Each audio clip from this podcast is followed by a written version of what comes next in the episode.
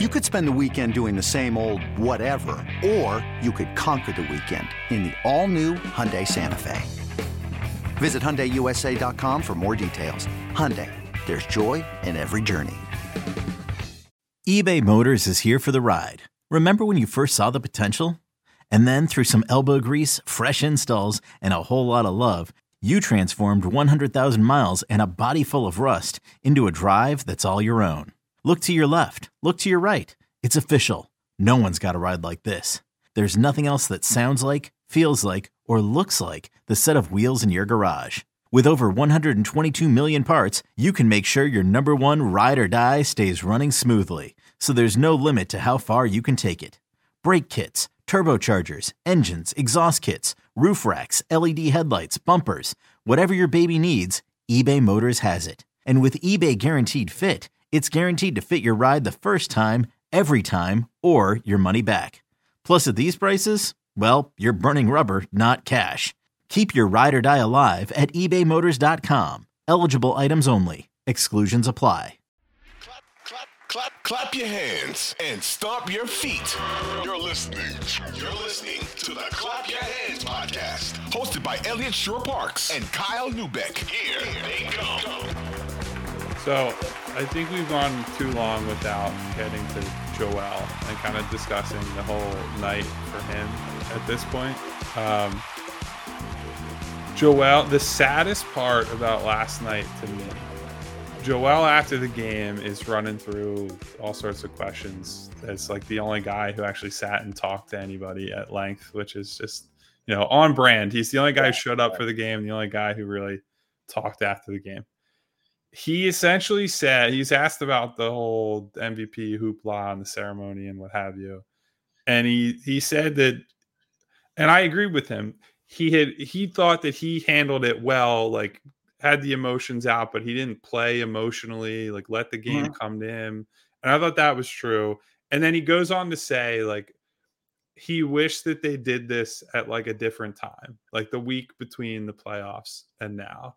And for a guy to have like that cool of a moment where I think even people who dislike Joel, other fans, even people within this fan base, national writers who can't admit their biases, whatever, yeah. they they probably watched Joel prior to that game go through his whole speech, bring out his son, break down emotionally, and say, Yeah. "Man, what a what a cool moment for this guy to have like this whole journey." Having his parents there and Luke Bamute, who essentially made it so that he could have a basketball career by helping get him to the states, like Yeah. Oh, really, really cool. And for Joel to come out of that game and essentially that, like that moment and that atmosphere that he was in and say something like that to me is the most dispiriting thing about the entire game. Because that should be, and I hope it still is a moment that Joel remembers forever. Like watching his son Yeah. run to him as he is crowned the best player from this season. But like man, that is just a real gut punch if you're somebody in the organization or somebody on his team to to hear him say that after that Yeah. game has to just sting. Well, so I'll say this: like, I look, Joel, Joel is allowed to feel how he feels about wanting to move it, and I understand his point. And I think you're you're so spot on that all those players, like James, you can buy Joel a, Ro- a Rolex, and everyone can like chant MVP at him. But where he needed you was last night to make sure his moment was not ruined.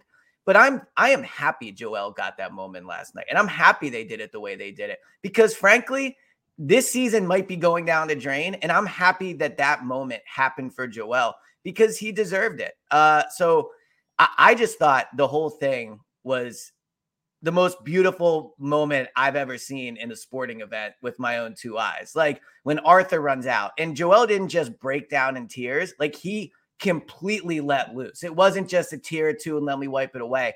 The second he saw Arthur, he literally has full face crying. And it was it was beautiful and he deserved it. And the atmosphere in the arena was crazy. I mean, the only thing I can compare it to, and you were you were obviously there last night too, so you can speak on it. But it was one of the most emotionally charged arenas I've ever been in. I was at the Super Bowl in 2017 when they ran out onto the field to dreams and nightmares. And it was the same exact feeling, the same exact feeling of this is a moment, the chills you get, like the emotional energy of what's about to happen. It was it was comparable to that Super Bowl moment. So I mean, I can just speak for me. I almost feel like it took me 20 minutes to kind of come down that moment. Like I felt emotionally drained from it. I can't imagine having to go play basketball. And I'm not making excuses because Joel handled it great, but it's just so deflating that Joel gets that amazing, beautiful moment.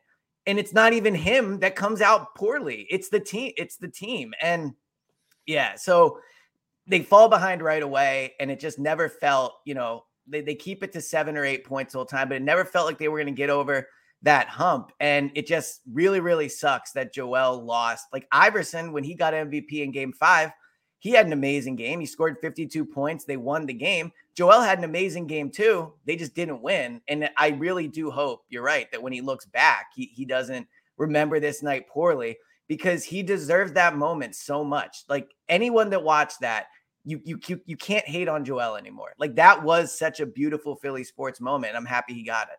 This episode is brought to you by Progressive Insurance. Whether you love true crime or comedy, celebrity interviews or news, you call the shots on what's in your podcast queue. And guess what? Now you can call them on your auto insurance too with the Name Your Price tool from Progressive. It works just the way it sounds. You tell Progressive how much you want to pay for car insurance, and they'll show you coverage options that fit your budget. Get your quote today at progressive.com to join the over 28 million drivers who trust Progressive. Progressive Casualty Insurance Company and Affiliates.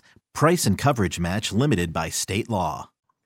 Yeah. So he was very good in that game after that. Like, I was very, as we've talked about, I was concerned that we were going to get emotional Joel during the game where yeah. he he just strays too far toward the side of you know playing out of control but he didn't like I, I, thought that was a real sign of maturity from him that you know after that early they're down what like 14 4 he still you know kept yeah. composed stayed where he needed to be i thought his rim protection was awesome early in that game it really is striking to me it doesn't even really look like he's hurt for most no, of the time. Like I, I think you can see the conditioning isn't all there. Mm-hmm. That second half of game so far, he's looked tired as it gets deeper into a game. Which, by the way, they have an afternoon game Sunday, which is just a disaster for them in terms yeah, of recovery. Yeah. Joel for his injury, Harden for whatever the hell is going on with him mentally and physically. But that was like that was a game from Joel that that's good enough to go win that game. He was good on the glass, good at the rim, good enough attacking. Like, yeah, he didn't score 35 and his efficiency was just okay.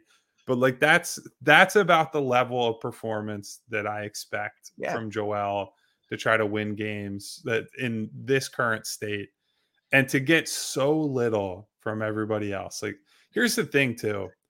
I don't even know if you're Doc Rivers, what are the changes that you make to try to right this ship. Like you could play Shake Milton or Danuel House Jr. And, and, mix it up, but like I don't think either of those guys is like, oh man, that guy's coming in and no. swinging the series and he's gonna hit five threes or whatever. Like that's part of the argument for playing a guy like Niang. Niang, for all his issues, at least he can like get hot and, and he might put you on a run that yeah sends you in the right direction. Like Shake and House, you're essentially just hoping for like competent two way play, if that, from because Shake is kind of like back and forth on the seesaw as a defender yeah. a little bit. But I I just don't really know what the answer is. Like Jalen McDaniels, I think had the best plus minus on the team. And he probably had three or four record scratch moments where he had open shots last night and just had no interest in taking them.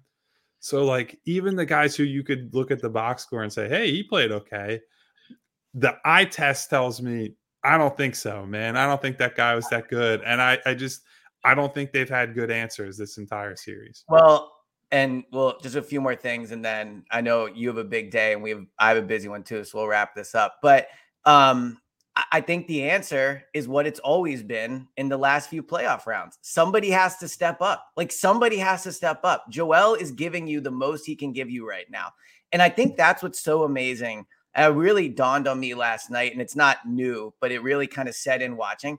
Joel has never gotten a, a, an out of body playoff performance from one of his teammates, right? We can say Jimmy Butler against Toronto.